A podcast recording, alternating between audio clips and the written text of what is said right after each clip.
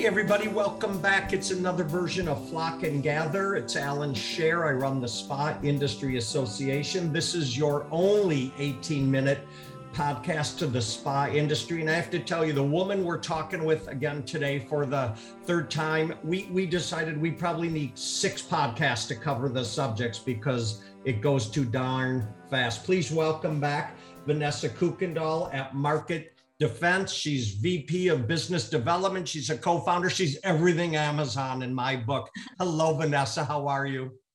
Hi, Alan. So great to talk to you again. You too. Well, we were before we got online, we were talking about Amazon and foreign languages, et cetera. And we'll probably have to come back and do that as they're a worldwide company. So if you're thinking Amazon, you have to actually think worldwide, right?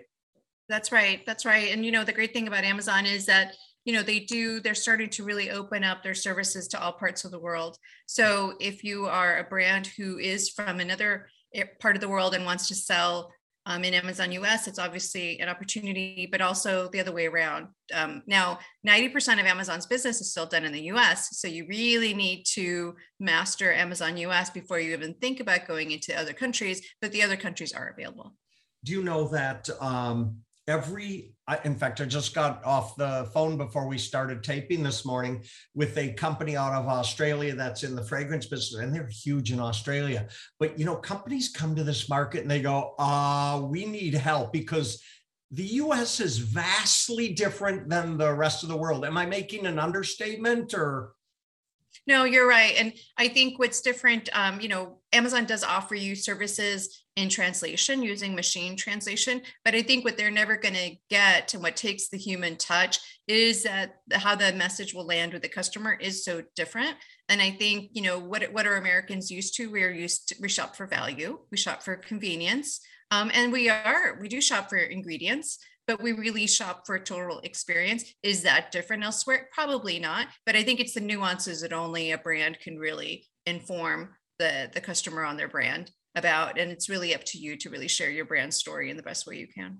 Okay, we're going to talk reviews and diversion today. But before we go there, you are so key on what you just said about total experience. I saw an ad in the greater Phoenix area for a place called Across the Pond. It's a sushi restaurant, but something in their branding that said, something about them being unique and not your normal sushi experience. And I went, okay, that's for me. I want a total experience. Kathy and I went there, and without going into it, I will tell you, it is completely new experience in sushi. They make a smoky margarita. Oh, see, we're back to tequila again. They make a smoky, almost mezcalish, and it is, the place is so good. We have brought 4 or 5 different people there, and every time we go there, people go, oh my God, this is my favorite sushi restaurant. So we know that they have the experience part down pat, figured out, right? Mm-hmm. That's the delivery part. That's so important for a business. And I think really there is no one else who's delivering on that last mile like Amazon. That is one thing a customer can trust, is that the product will arrive, and it'll arrive on time, and it'll arrive most likely in the condition that you expect it to. They're not a luxury retailer, so you're not going to get, even if you ask for gift wrap, it's minimal, but it's there. So it's really a business based on convenience. And if the ultimate luxury is shopping in your pajamas and getting your product in 4 hours, well, then nobody beats Amazon, that's for sure. Yeah. Bezos did a great job figuring out that there was something we needed, but we just didn't know. But he sure filled the bill for it. We needed to be lazier. We needed to not get out of bed and still shop. How did you come up with that? We're back to the year and a half of the pandemic. I want to watch Netflix. I want to eat Cheetos, and I want stuff to come in a box to my front door, and life is good, right? Yes, yes. I mean, I think this no contact delivery that Amazon and a lot of other retailers are doing, and businesses, restaurants, where they're just delivering the product to you at your door and you don't have to step outside. My gosh, if you're as introverted as I can be sometimes, it's the best. Okay, I doubt you're an introvert, but I'm going to let you get away with that one right now. So, okay, let's start with reviews, because Yes. I'm not a big, I don't leave a lot of reviews unless, as you just said, the total experience and the delivery was off the charts. And I feel the need to tell people what a great experience. So go ahead and give us a little bit about reviews and how reviews and Amazon go together. Yeah, absolutely. So I would say that you are in the minority, dear Alan. I mean, but you are always unique because customers really do rely on reviews to make buying decisions. I mean, there's some surveys out there that say that 4 out of 5 consumers have changed their minds about a recommended purchase after reading negative online reviews. So not only do they inform the customer who is about to purchase, but they absolutely have create conversion on Amazon.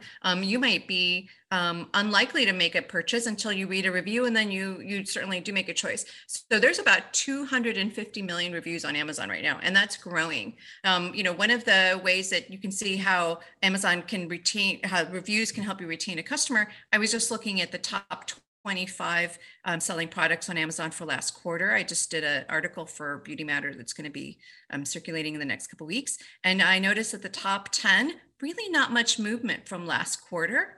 But guess what did change?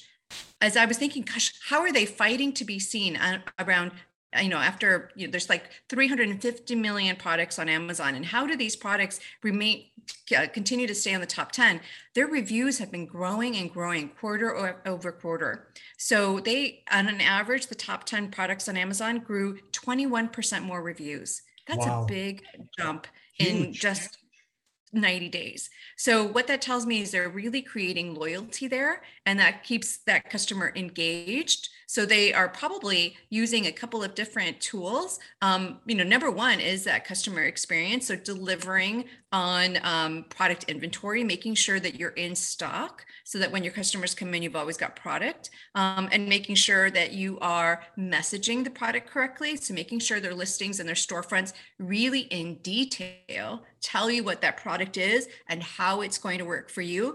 One of the areas that we coach brands on all the time is they try to be a little bit soft in their messaging. They maybe want to be more universal. Nope. In 2021, you've got to be transparent and you've got to be specific. Talk about what your product has in it and the ingredients it does not have in it. Make sure that you are being as transparent as possible. That actually helps drive your conversion, but it also keeps your reviews strong, because then people who will be maybe turned off by what's in the message, good, don't buy my product. I don't want you to buy it, be turned off, and then leave a negative review. I really just want to create positive reviews. So that's a very helpful tip. And then last thing I'd say is, if you're trying to grow your reviews, the best way to get Amazon reviews is to simply ask for them. There's Amazon feedback software that's available that can be implemented, and it solicits reviews from customers after purchasing. And the best part is that you can specifically target the customer who is most likely to write you a good review.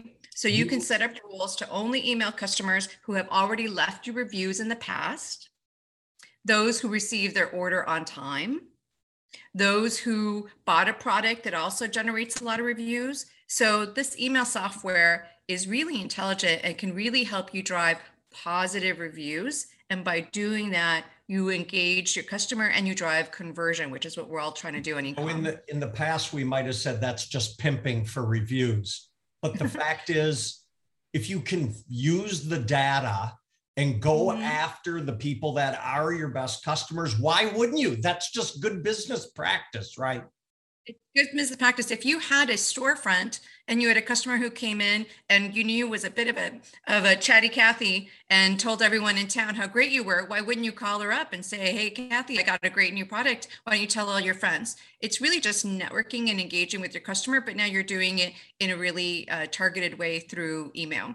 Now, I would say also, what the reviews do is they help also give you some intelligence, because you can read the reviews and understand what customers are saying about your product. They tell you in no uncertain terms, they're very transparent on Amazon. And that's part of, the fact that we're all living in this world where people can kind of, I guess, hide behind their computers and say whatever they want. But as a retailer or as a brand owner, it's important. It's good feedback. You can read those reviews and hear directly from someone why it worked for them. And it helps you inform how you can better tailor your product for those that it doesn't work for. So reviews are important in many ways.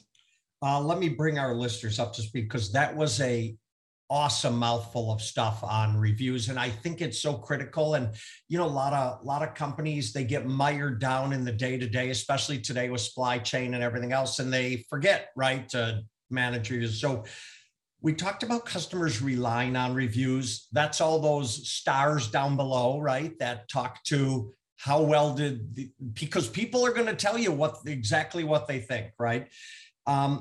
You have to manage reviews. That's what we were just describing. It's really critical, right, to manage your reviews. Loyalty and engagement. I swear, all these words are for a book that you're going to write, Vanessa. Loyalty, right. Engagement, the messaging, and one of my favorites, being transparent. I mean, I'm a Midwestern boy. I always say it the way I see it, even if I put my foot in my mouth. But being transparent is really critical to people today. And so I'm glad that you brought that up. Absolutely. When I just traveled through the Chicago, Orlando, and back to Sky Harbor airports, and then I get from Clear, because I subscribe to Clear and I use the service, and Delta, and they send me these, help us out, fill out these. I never do because I don't see how it benefits me or I'm not getting anything. Am I wrong with that? No, absolutely not. But you know what's great is, remember that if you had a terrible experience, I bet you would fill out that survey. Yes. And so that's why it's important for brand owners and retailers to really try to capture customers when they are positive, engage them, because if they themselves are not going to sign up to write a survey if things go fine. You're right, Alan. When things go just very smoothly, you never think about calling anyone and telling them all about it. But as soon as something goes poorly, you're going to, what's the number, 12 people, you're going to tell people that it goes badly. So this way you are getting ahead of that by using the software that reaches out to your customers. Hey, did you love it? If you loved it, please write us a review. Now you can go as far as offer them a little bit of something. Now, Amazon doesn't really like that.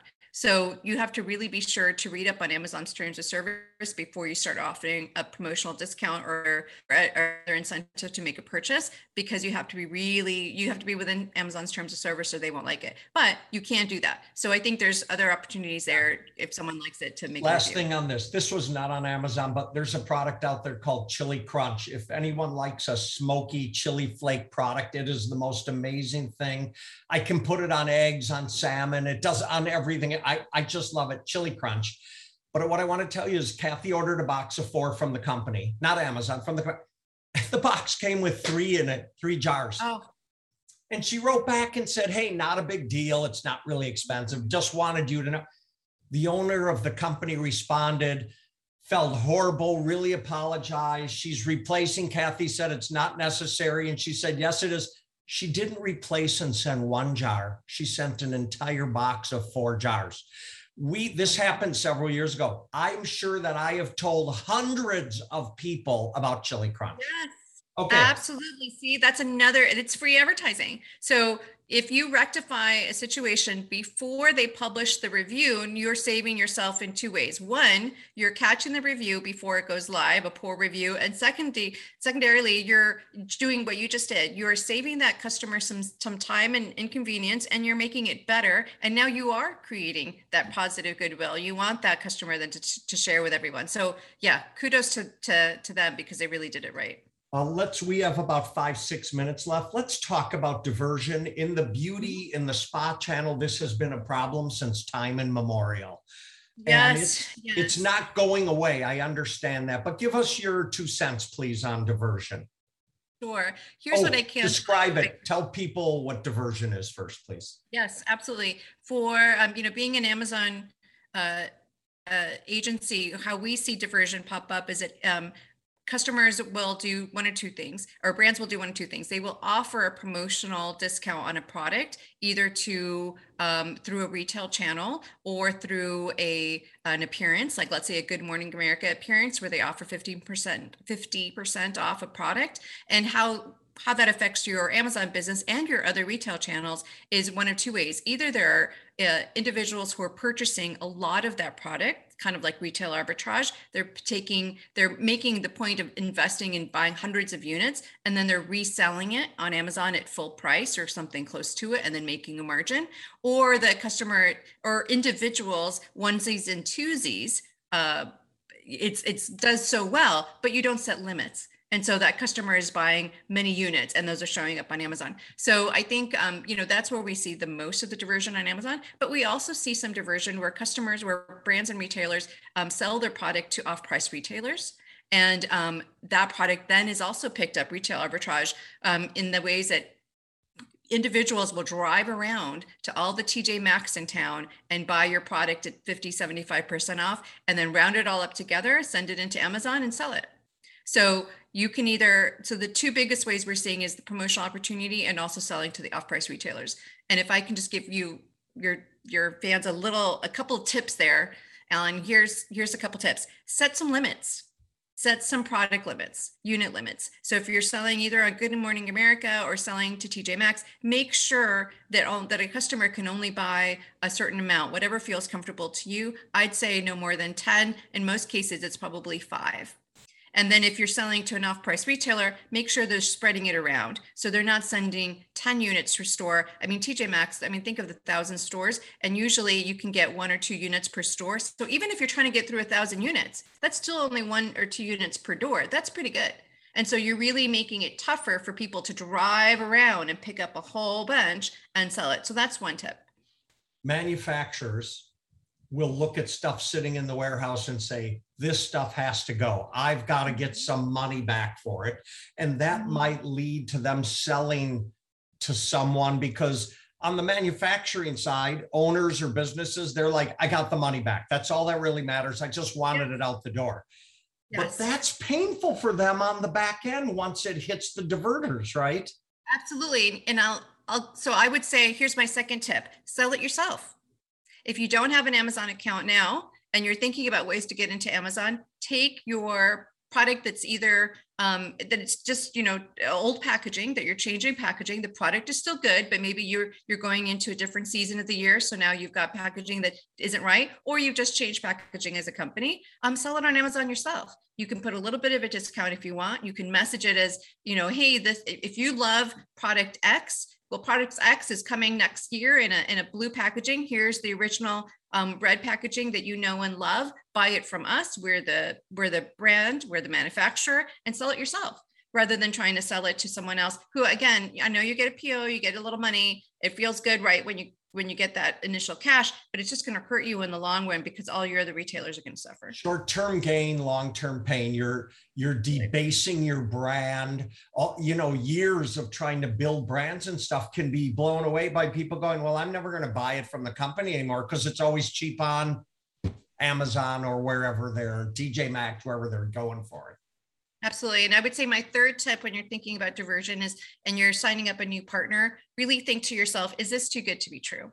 We have so many stories I can share of really big brands owned by P&G and J&J, really smart brands who went into partnership with other channels who, really didn't act with integrity. For instance, there was one big brand whose product is number one product is a cleanser. And they got a Swedish distributor got in touch with them. And they said, hey, do I have a deal for you?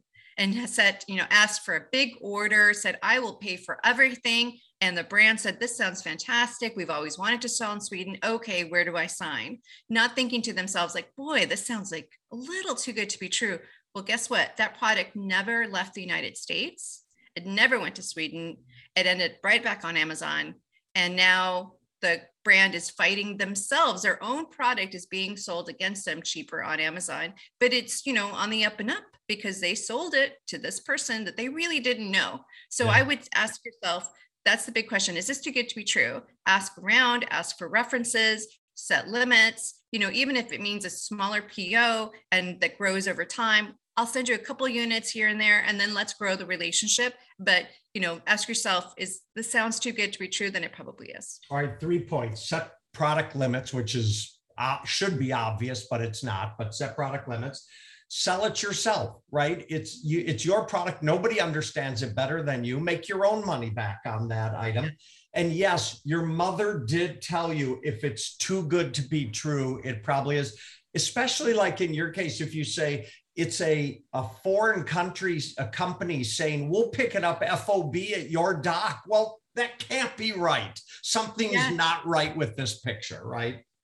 Absolutely. And I guess your last tip I would say is do your homework on these new partners. Another story I can share is another big brand who was bought for $1 billion, smart brand. And yet they had a product they needed to sell because they were close to expiry dates. There was someone who said, "Oh, I'll take it and I'll destroy it in field." Guess what? That product never got there. And somehow, instead of being destroyed, that individual sold it on Amazon. So again, now not only was the product, now they're fighting themselves for buy box, but the customer was receiving the product and writing negative reviews because it was close to expiry dates. Oh. But the customer doesn't know that it didn't come from the brand. They think it came from the brand. So they're writing a negative review that lives forever that says, "Hey, don't buy this product because you're going to get it, it's going to be expired, or you're going to have 2 weeks to use it." So the brand thought they were doing the right thing by sending it to someone to destroy and field, but they didn't do their homework on who they were working with. So make sure to get references, even from these vendors that you think are acting with integrity, because Amazon is just too lucrative nowadays, and you really need to do your homework. We have been speaking again today with Vanessa Kuykendall. Look her up at marketdefense.com. They are probably singularly one of the best companies for everything Amazon. It's absolutely worth the conversation of opportunity with Vanessa. My last question, does Amazon take any responsibility for how these things machinate, or are they literally a third party, and they don't take, there's nothing they can do when these things happen? There is a lot that they can do to help you after the fact. So if you can petition, you have to be the brand owner. So you have to sell on Amazon, register your IP with Amazon, and be the manufacturer of record of the product. And then, yes, you can ask them for help. Sometimes they will remove some of these poor reviews if they can see that they were done by bad actors. But you really have to file a case, and you're never going to do it from the outside. I've heard lots of brands say, "I don't want to sell on Amazon, but I want to fix my reviews." You know what? They're not going to open your letters. No. They're not going to take your phone calls. You have to get inside the belly of the beast and work from inside. Vanessa, once more, you have given our listeners so much to think and do. By the way, listeners, you're going to see an email pretty quick from us. This is the third podcast I've done. It's my first series, Vanessa. I'm glad that I did it with you. So we are going to put all three of these together. But if you're just going to Apple Podcast or our website or Podbean, please look up all three that we have done with Vanessa at Market Defense. They're worth listening to. My friend, thank you again a ton. I learned so much when I talk with you. I don't even know how I can carry on today. Oh, well, thank you. And I just wanted to offer your listeners a chance. We do have a white paper on Amazon arbitrage and the impact on prestige beauty brands on our website, marketdefense.com. So it's free and easy to download. So go ahead and take a read if you'd like to learn more. Love it. Wonderful. Thank you for the offer. Speak to you soon, my friend. Always a pleasure. Thank you so much. Bye, Alan. Good. And listeners, please remember to be kind to one another.